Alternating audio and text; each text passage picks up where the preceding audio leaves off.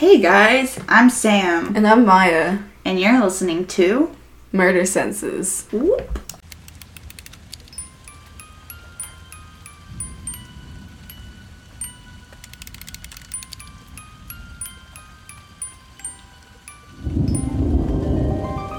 Okay, so today we're talking about the case of Bonnie and Clyde, and also the Barrow Gang, because they're quite a huge part about this whole case. So I don't know. I know a lot of people know at least a little bit about Bonnie and Clyde. Like, I know their names.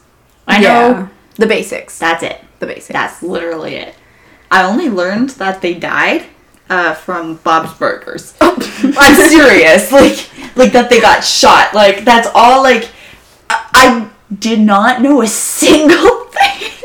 I knew some of it. I knew it was like a forbidden love story. That's all I know. Yeah, they well they weren't that young, but they were pretty young. But um, I knew some of it, but I didn't know all of it. After I researched, I learned a lot. Yeah, I'm gonna. I'm in for the ride. Oh I'm God, strap this is a western story.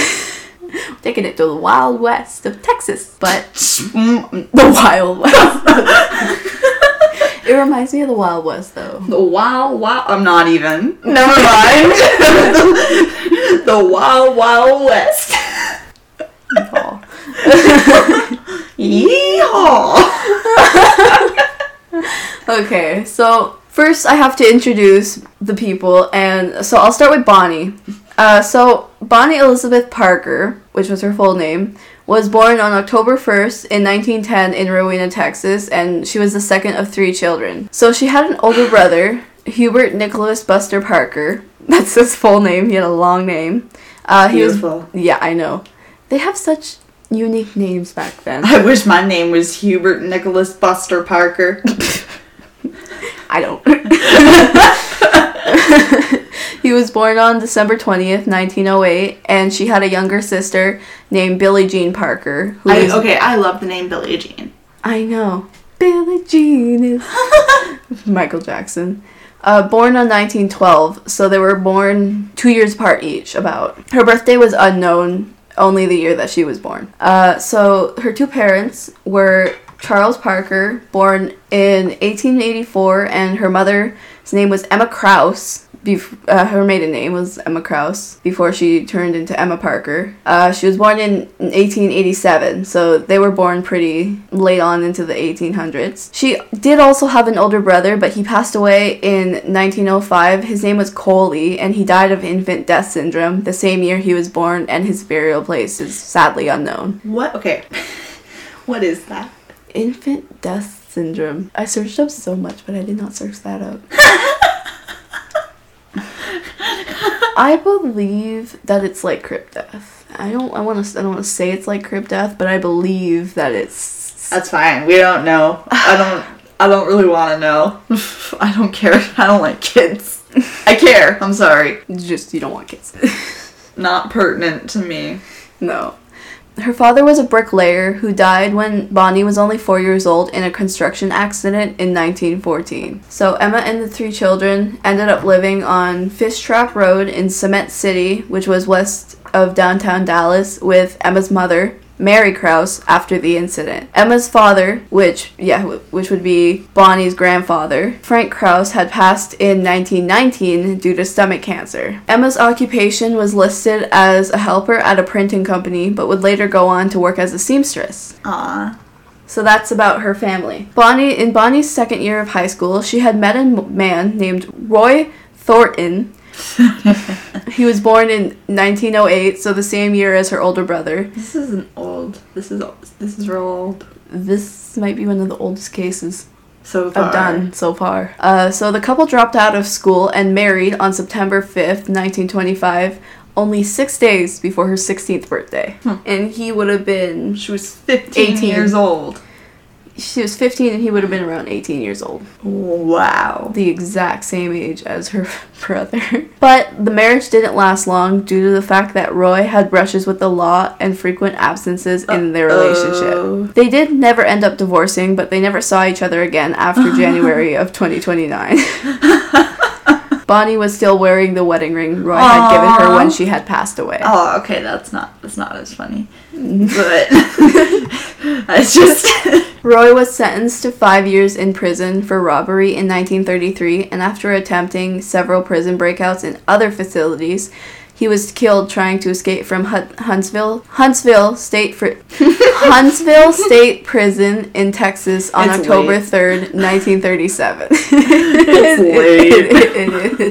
it we're hyper. It's bedtime. We'll, we'll probably calm down as it goes. yeah. After Bonnie left Thornton, she moved back in with her mother and worked as a waitress in Dallas. One of her regulars was Ted Hinton. He would eventually become a Dallas sheriff. Uh, I hate these. A Dallas County Sheriff's Department officer, and eventually became a member of a posse who ended up killing Bonnie and Clyde. That's I'm sorry. Those words Calculate your tongue. me. So now we're gonna be moving on to Clyde. That well, that was Bonnie's backstory. So this would be Clyde's more early life and his backstory.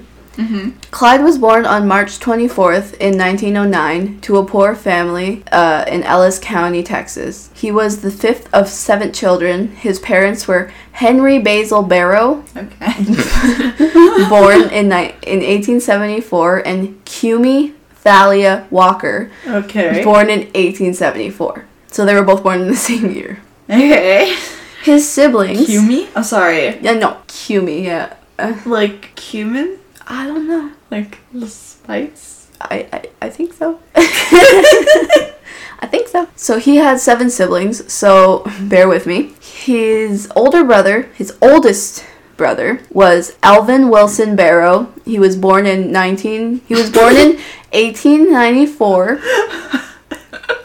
He had an older sister as well, and her name was Artie Adele Barrow. He was born in 1899. Uh, had another older brother, Marvin Ivan Buck Barrow, in 1903. Had another older sister named Nellie Mae Barrow, born in 1905. And then now we're getting to the younger siblings. His youngest brother was L.C. Barrow. It didn't say the full name. 1913 was when he was born, and his youngest sibling was his sister Lillian Marie Barrow, and she was born in 1918. That's a lot of kids. It is. That's a lot of kids. But Elvin's the oldest, right? Yes, he is. Clyde's kind of Okay. in the middle. He was the third of seven, or he was the fifth of seven, so he was Okay. three to the last one. Imagine having seven kids. I would not. That would be Imagine having one. No, I cannot. so the family moved to Dallas in the early 1920s as a part of a wider migration pattern from rural areas to cities, where many settled in the urban slums of West Dallas. And I was like, "What's a slum?" Okay. I searched it up, I thought I think that too. What is a slum? that's why I searched it up this time. I asked a lot of questions. Okay. A slum means a highly populated urban residential area consisting of a densely packed housing units and of weak build quality and often associated with pro- poverty. So it's got a lot of houses that are So does it always have to be weakly built? I don't know, I feel like the building materials were just like not good quality. yeah, probably not. But so it's just like a really shitty place to live. Mm-hmm. That sucks. Well, that's why they call it the slum. Yeah, I wouldn't. It's not a very appealing word. No. The family spent their first months in Dallas living under their wagon, like sleeping underneath it, until they got enough money to buy a tent, which is very sad. Yeah. Imagine living underneath a wagon. And like, wagons were quite tall back then, but like, just tall enough to sleep under. Yeah. Uh, that sucks. No, it does. Clyde was an ambitious child who had dreams of becoming a musician and attending school under the age of 16. Uh, he had learned how to play the saxophone and the guitar, but he later dropped it due to the influence of his older brother Buck. So his brother was like, haha, you can't play that. You. Basically, Okay. you're a loser for playing that. And was like, no. That's sad. Yeah. So this is where Clyde kind of gets into criminal activity. Clyde's first arrest was in late 1926 at the age of 17 after running from the police after they confronted him over a rental car that he had failed to return on time. Both Clyde and Buck had steady jobs enough to support themselves from 1927 to 1929, but they turned to crime anyways. Well, He would crack safes, rob stores, and steal steal cars with his brother. So uh, they they really don't need to be doing this. Not like anyone needs to be doing this. No, but he wasn't. Uh, he wanted to. They were stable enough. Yeah, but it was just for fun. Okay. And I found this next part really really odd. Okay. His second arrest was with his brother Buck, really soon after his first arrest for possession of stolen turkeys. Oh. They stole Hey, turkeys. I'm gonna arrest you. Why? Because you stole some turkeys. I mean, like back then, I feel like that was probably a common thing though. Someone would just go into someone else's farm and be like, grabbing like- the turkeys. the Hunger Games, I think, and they get in trouble for stealing bread. yeah, or like eating. Or is that in the book? Ah, I can't remember. It's I don't so know. long. I read the. I don't know. I watched it and I read the first book. Is there more than one? There is more than one. Yeah, because I think there's like four movies. yeah. I've watched all I four only read movies, one but book. yeah. Here we're getting into Clyde and Bonnie meeting. Uh, Clyde had met Bonnie Parker in 1930. He quickly fell in love with her as they shared the same sentiments, which was a mutual view on thoughts and beliefs. From then on, they spent most of their days together until their romance was interrupted by Sergeant Bert Winsand, and Clyde was convicted of auto theft. Great. Several accounts describe Bonnie and Clyde's meeting for the first time on January 5th, 1930, at the home of Clyde's friend Clarence Clay at 105 he- Herbert Street in West Dallas. Clyde was 20 at the time and Bonnie was 19. So they weren't too young. They were Better they were both adults. 15 and 18. Yeah, that's what I thought at first. I forgot. Thank God. Uh, Bonnie was out of work and she was staying with a female friend to help her out while she was recovering from a broken arm, which I couldn't find anything on like how she broke her arm. Clyde had dropped by the girl's house while Bonnie was in the kitchen making hot chocolate. They fell in love immediately, and most historians believe that Bonnie had joined Clyde because she had fallen in love with him. She would remain his loyal companion until their demise. Ah, It, it, it is romantic, but they don't do so great things. Sad. See, their relationship, sure, it's cute, but they don't do great things. They were not good people. Yeah. But Everything I've heard about them like romanticizes them, but like aren't they like I think the movies. murderers? Oh, yes. I think the movies really do too. Yeah. I don't know much. I really don't know much about them.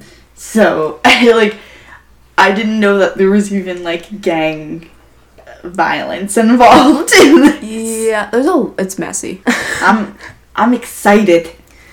so Clyde was then sent to Eastham Prison Farm. I don't know. It's it's it's a prison farm. Okay. In April of 1930, at the age of 21, he then quickly escaped from the prison farm with a weapon that Bonnie snu- smuggled into him. He was then recaptured shortly after and sent back to prison, which was the same prison he escaped from. Clyde was frequently sexually assaulted in the prison and eventually retaliated by attacking and killing his tormentor with a pipe, crushing. Oh, trigger warning! We're getting. We're gonna start talking about violence. I should say that. So he crushed his skull, and this was the first murder of Clyde, but an inmate who was already serving a life sentence took the blame for him. Okay. Which I think is like I guess nice of him. He murdered someone. Yeah, it's it's nice of the other person, A- but like also at the same It's time. not nice of the other person because you're supporting a murder. well, actually, yeah, no, that's true. Like, oh yeah, you can just go out and kill more people. yeah, which he did. Yeah. And like, I feel like that's the first one thing I would assume with anyone. Because if you're in there for murder, you murdered someone, you could probably do it again. oh yeah, most people don't reform.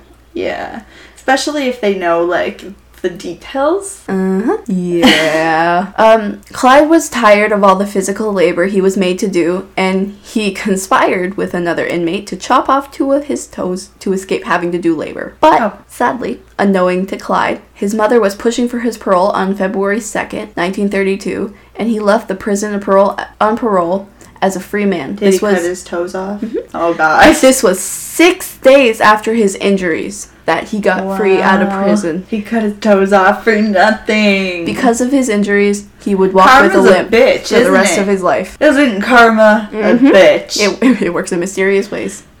His sister Lillian Marie said, quote, something awful must have happened to him in prison because he just wasn't the same person once he got out. He murdered someone. He did, but he was also sexually assaulted. So he, something happened to his brain and was like, "Nah, we're gonna switch. Bashed someone's skull in. I I know. It, That's not like like that's not gonna do something to you. that's gonna mess you up. that would It mess was- me up. was- I mean, I wouldn't do it. No, but it was his first murder. It would really mess him up. A fellow inmate said he would wa- he had watched Clyde change from a schoolboy to a rattlesnake, which I don't know what that means, but that's what he said. So I'll leave I that there. Like prob- I feel like it's probably because like schoolboy, you know, behaves yeah. and I don't know. Sorry, that was the dog. And like I guess follows rules, which is the same thing as behaves. Um, and then a rattlesnake. Attacks. Yeah, it's unpredictable. Mhm, and- yeah. Yeah. So Clyde would rob banks left and right, according to John Neal Phillips, which I think he was a historian or someone who made uh, like an article or documentary. He was someone. I didn't. He was someone. Someone that said that. I did you hear that on okay. If you heard that in the background, that was my dog ripping a huge fart. It was airy. it was. It's gonna smell in here now. It does smell in here oh my now. Oh God. Okay. So, Clyde's life goal was not to gain fame or fortune from robbing banks, but to seek revenge against the Texas prison system for the abuses he had sustained while serving time. Okay. He was angry. So now we're getting into early robberies and murders. This was before the gang was formed. So after Clyde was released from prison in 1932, him and Ralph Fults, which was someone he knew, I guess, A person. yeah, Another person. began a series of robberies, usually consisting of stores and gas stations. Their goal was to collect enough money and fire- firepower to launch a raid against the Eastham prison, Okay. which I don't know how money would, would help you in that. I guess maybe buying more guns, but Yeah. before returning to crime, Clyde wanted to start a fresh new life and got a job working at a glass company, but he soon gave up due to constant harassment from authorities. He would then return to his old life with his lover, Bonnie, and formed the Barrow Gang. So was he just like being constantly like I know you just said he was being constantly harassed by police, but like were they just like going after him for nothing? I don't know, I feel like they were going after him because they knew he was a criminal. Okay, well that sucks. You know, like he doesn't Okay, well that sucks. Like, you know, he doesn't deserve that, but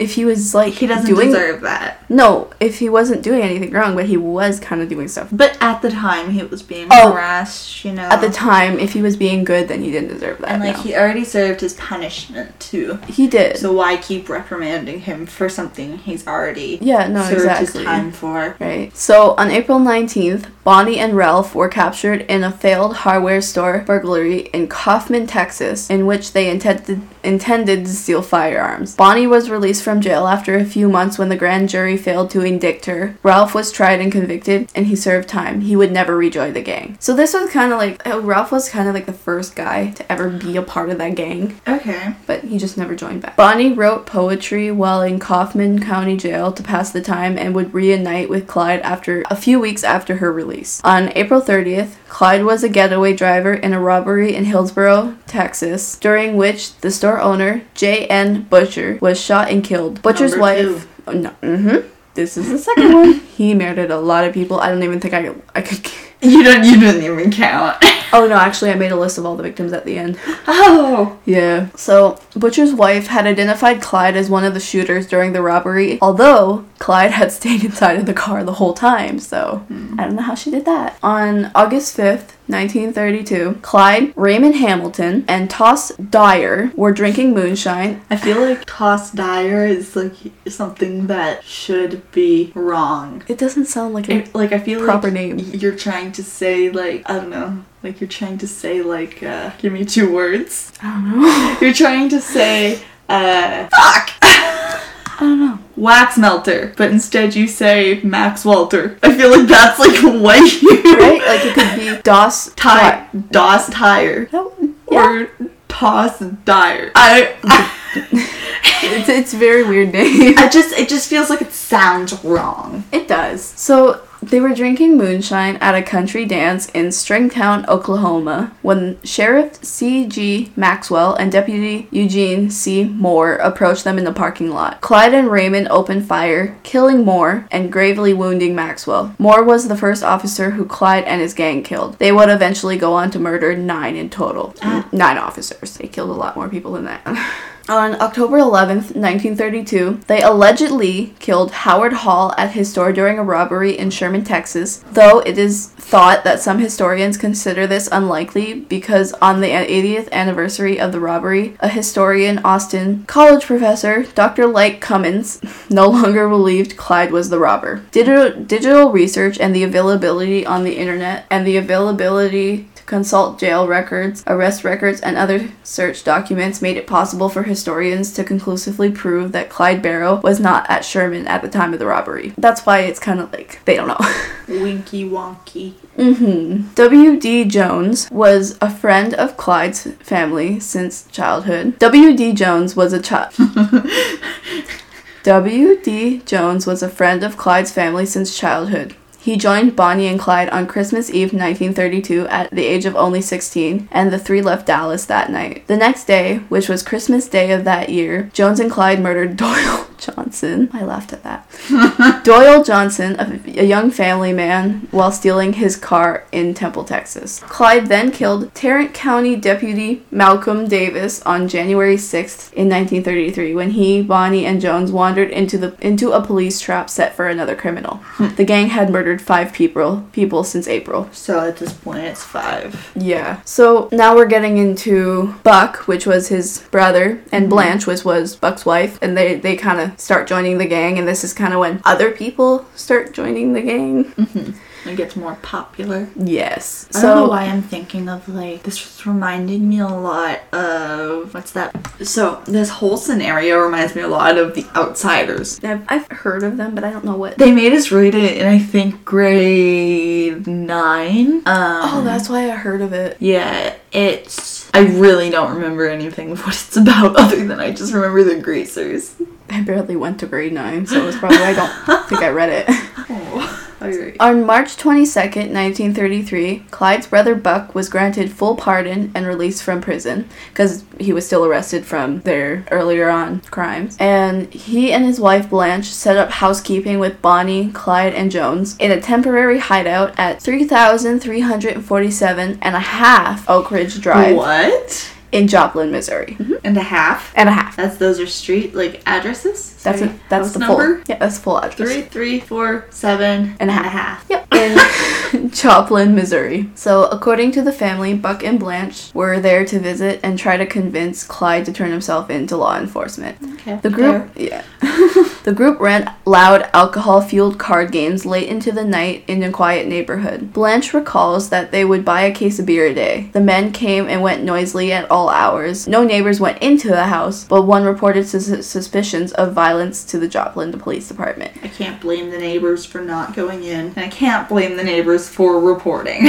No, there was a lot of noises. Yeah. The police assembled a five man force with two cars on April 13th in 1933 to confront what they suspected were bootleggers, which are people who sell smuggled alcohol, living at the Oak Ridge Drive address. The Barrow brothers and Jones opened fire, killing Detective Harry L. McGinnis and fatally wounding Constable J.W. Harryman. Harryman? Yes. What? Harry Man. Mm-hmm. J.W. Harryman. Harryman? Harryman, maybe. Okay, okay. Harry opened fire with a BAR, which was a Browning automatic rifle, as the others fled, forcing Highway Patrol Sergeant G.B. Kahler to duck behind a large oak tree. The .30 caliber bullets from the BAR struck the tree and forced wood splinters into the sergeant's face. Bonnie got into the car with the others, and they pulled in. They pulled in Blanche from the street where they where she was getting her dog Snowball.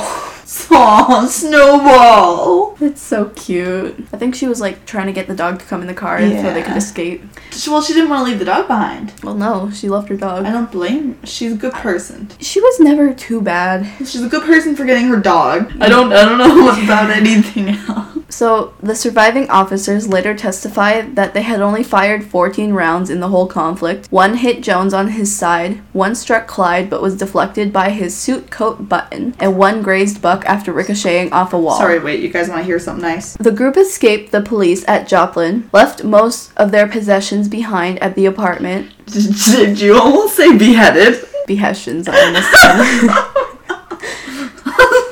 See, that's what I mean with the, the what I was saying.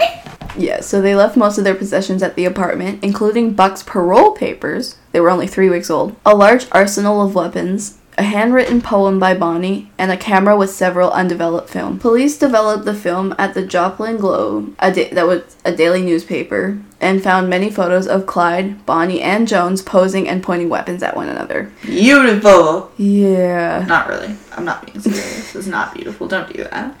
No, that's unsafe. And not attractive in any. No, no. The Globe sent the poem and the photos over to the Newswire, which was a news agency, uh, including a picture of Bonnie holding a cigar between her teeth and a pistol in her hand. The Barrow Gang became front news page throughout America. I'm twister. That was. The, you're saying the Barrow Gang so much. That's I- not. I It's know. getting hard to say.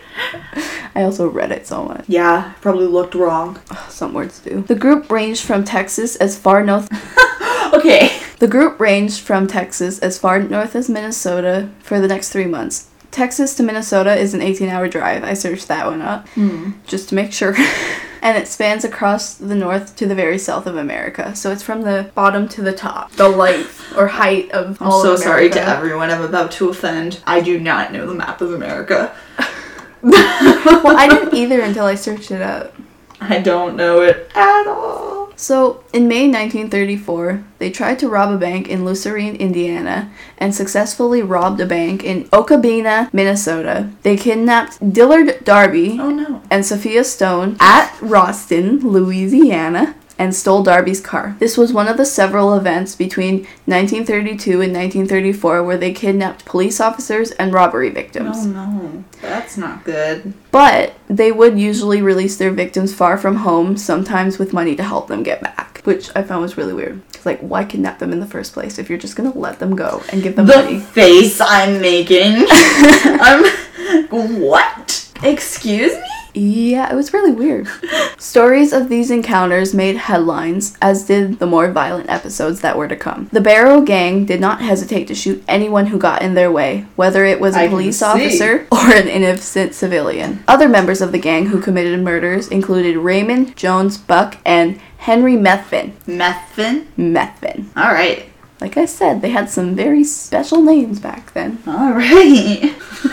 With their new notoriety, their daily lives became more difficult as they tried to evade discovery. Restaurants and motels became more knowledgeable on who they were, so they had to resort to campfire cooking and bathing in cold streams. so they were like wanted at this point. Y- yeah.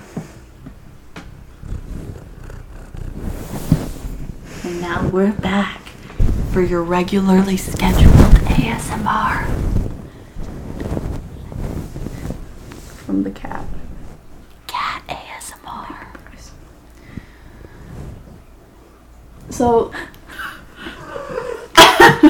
on it. The fact that all five of them were traveling around in one car created a lot of fights and bickering. Jones was the driver of the car that him and Clyde stole from Darby in late April, and he used that car to leave the others. He stayed away until June 8th. It didn't say anything else about him leaving. He just like took off and then like came Huh. back. Well, I mean, you're being very much looked for, Yeah, he I- maybe so he you gotta go. maybe he didn't want to be a part of Why did he come back? I really don't know. So, Clyde failed to see a bridge under construction on June 10th while driving with Jones and Bonnie near Wellington, Texas, and the car flipped into a ravine. Oof. Sources can't decide whether there was a gas fire or if Bonnie was doused with acid from the car's battery underneath the floorboard, but she suffered third degree burns from her right leg Oh, wow. on her right leg. It was so severe that the muscles contracted and caused the leg to quote draw up. Eee. Mm-hmm. Oh, I don't like that. No. Jones claimed, quote, she had been burned so bad none of us thought she was gonna live. The hide on her right leg was gone, which I think they called like hide skin. Yeah. So, yeah, whatever. From her hip down to her ankle. Oh wow! You could like see- her whole leg. You could see bones at some places. Oh my god. Bonnie could hardly walk. She either hopped on the ground on her good leg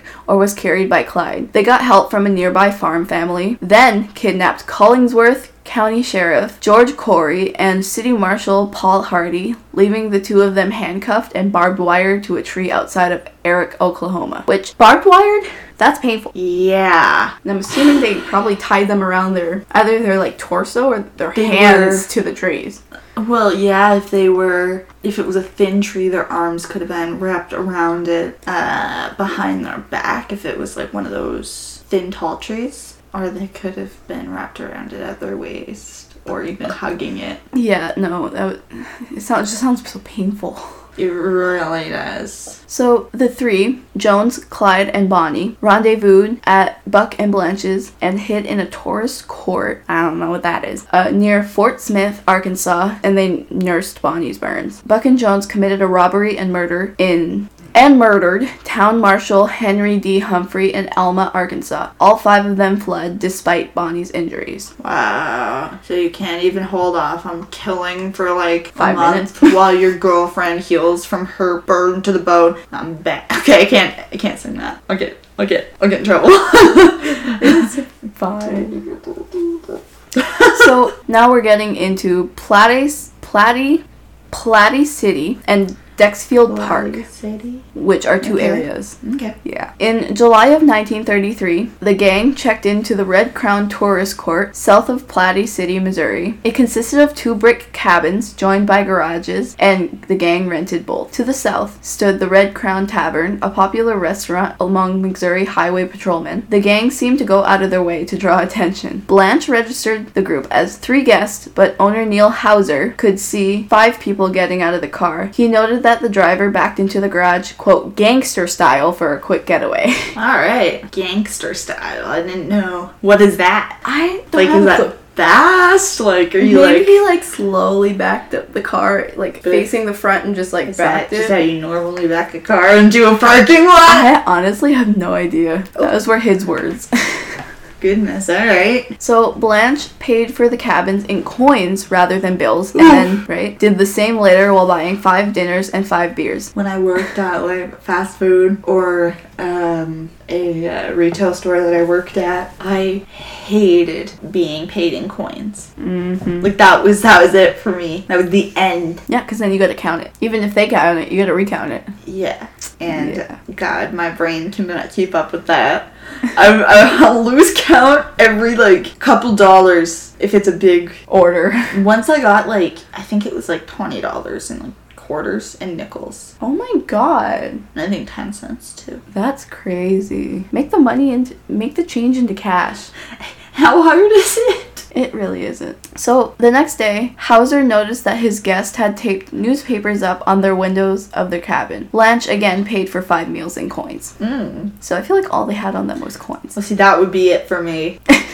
He was the If I was that like waitress, oh yeah, that's true. Eh? that would be it. Because he was the owner, he couldn't technically like quit. Yeah. That's his whole business. Hauser told Captain William Baxter of the Highway Patrol, who was also a patron of his restaurant, about the group. Uh, Clyde and Jones went into town to purchase bandages, crackers, cheese, and atropine sulfate to treat Bonnie's leg, which atropine sulfate was a drug that was used to block nerve stimulation of the muscles and glands and to relax smooth muscles, which I don't know what smooth muscles mean. Okay. To relax your smooth muscles. Right. and was also used to increase heart rate, reduce secretions, and treat the infections of certain poisons. Okay. Cool. Interesting. The druggist, which was a pharmacist back then. I'm sorry. The druggist. yeah, that's what they called pharmacists back then. Hey, I gotta go see the druggist to get my meds.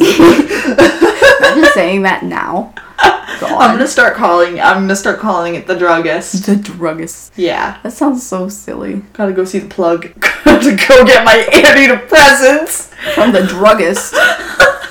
He had contacted Sheriff Holt Coffey, who had put the cabins under surveillance. What is with these names? Coffey had been alerted by Oklahoma, Texas, and Arkansas law enforcement to watch for strangers looking for those supplies. Literally, because they're just slowly passing through every fucking state. Oh yeah, they had a whole like mechanism of like Oh my traveling. Uh, the sheriff contacted Captain Baxter, who called for reinforcements from Kansas City, including an armored car. So Sheriff Coffey led a group of armed officers towards the cabin at 11 a.m. They were armed with Thompson submachine guns, also known as, known as Tommy guns. In the gun fights which ensued, the .45 caliber Thompsons proved no match for Clyde's .38 caliber BAR. What's a BAR, Mya? God, I don't remember what it was called. I know you spent so long trying to figure it out. It's a BAR. It's, a submachine. It's, it's a machine gun. Isn't it? Or like a uh, automatic rifle. No, it's a. Isn't it a Bard or, or a? It's an AR. It's an AR. Yeah, an It's some type of AR. It's an automatic rifle, uh, which was actually stolen on July 7th from the National Guard Armory in Enid, Oklahoma.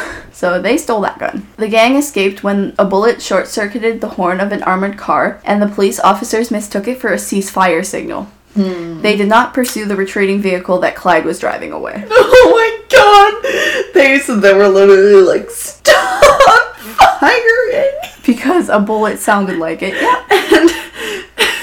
And, they did, and they were just like, okay, you can leave. Because they probably thought someone had detained all of them, or at least. The gang evaded the law once again, but Buck had been wounded by a bullet that exposed a large hole in his forehead and exposed his injured brain. Which Oh my goodness. Yeah.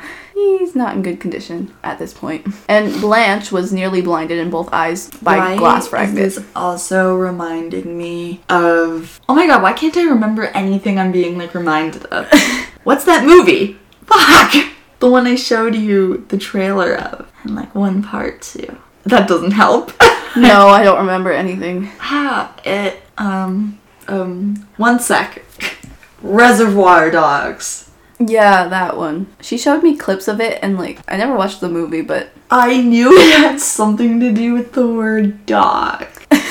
I knew it's fine. I knew the title had something to do with the word dog, but it's Reservoir Dogs. And the, all of these injuries and like robberies and stuff. If anyone's watched that movie, go watch it. It's really good. Um, but that's what this is reminding me of. A little bit. like it's like a gang movie. Yeah. Well, So not really. I don't know.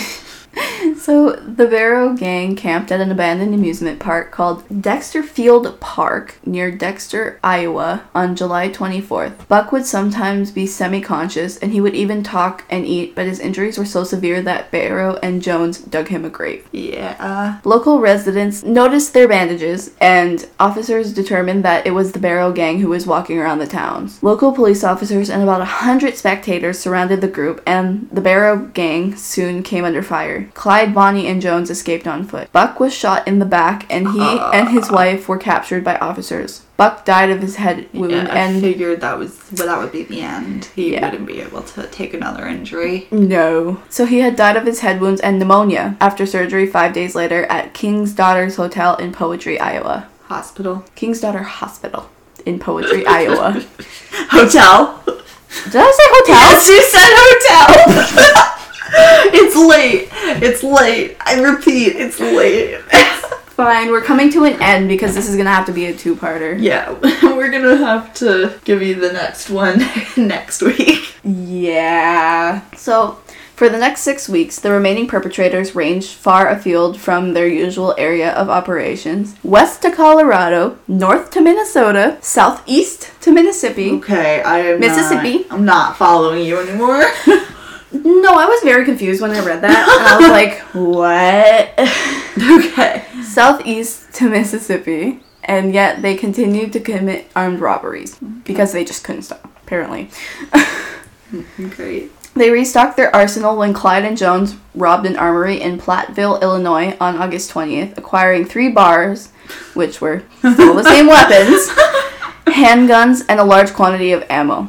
By early September, the gang risks, risked a run to Dallas to see their families for the first time in four months. This was only four months. This only happened within the span of like a year and a half, all of this. Holy shit. Mm, yeah, it was a very short time. They were very chaotic. Jones parted with the gang and continued to Houston, Houston. Houston. Continued to Houston, where his mother was staying. He was there arrested in Houston without incident on November 16th and returned to Dallas. Through the autumn, Clyde committed several robberies with a small time with small-time local accomplices, while his family and Bonnie attended to her medical needs. On November 22nd, they barely evaded arrest while trying to meet with family members in Sowers, Texas. Dallas Sheriff Smoot Schmid Schmoot. No. Smoot Schmid. She she had me we were here pronouncing this for like 20 minutes last night. I know it. We even searched up how to say it on Google. Smoot Schmid. Yeah. So him, Deputy Bob Alcorn, and Deputy Ted Hinton lay in wait nearby. As Clyde drove up, he sensed a trap and drove past his family car at which Did he just have spidey senses? Yeah, he did.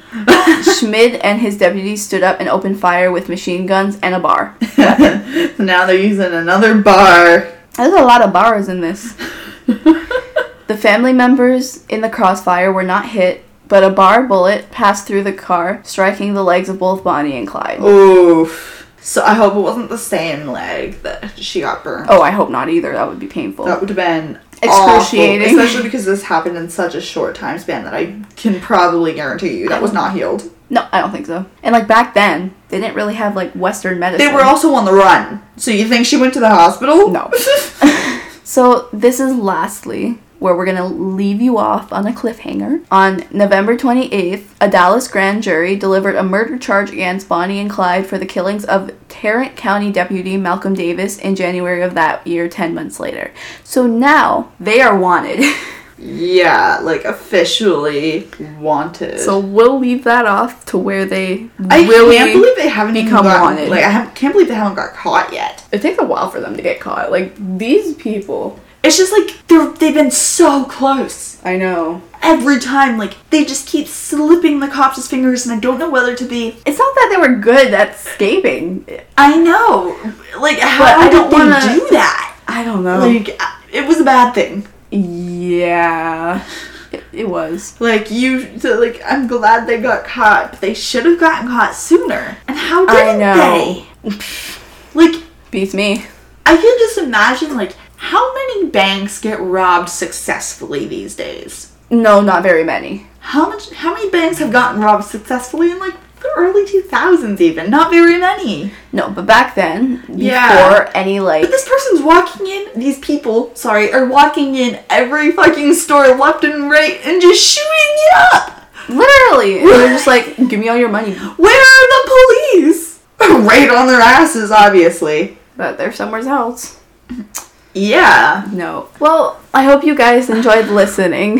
Anyway, this is yeah. gonna definitely be a two-parter. We'll so pick this up next week. yeah, this will be So- next week. Hope you guys Have a good evening or day or night or enjoy and yeah, hope you liked hearing about this. And I hope you want to hear more. Yeah, I know a lot of people like I said at the beginning, a lot of people already know about this. Um so I hope it's not like already super known about all the details. I did not know anything. No, I thought I knew. Yeah, I like, really didn't. I thought this is something they taught in schools, but I don't think it should be. No, I don't think so either. like high schools for like grade eight classes. Maybe in like America, but I don't know if we've ever. I've never heard about it. No, me neither. So yeah, I'm gonna I'm gonna sign out here. I'm gonna I'm, I'm done. Okay, well, I'll see you guys next week.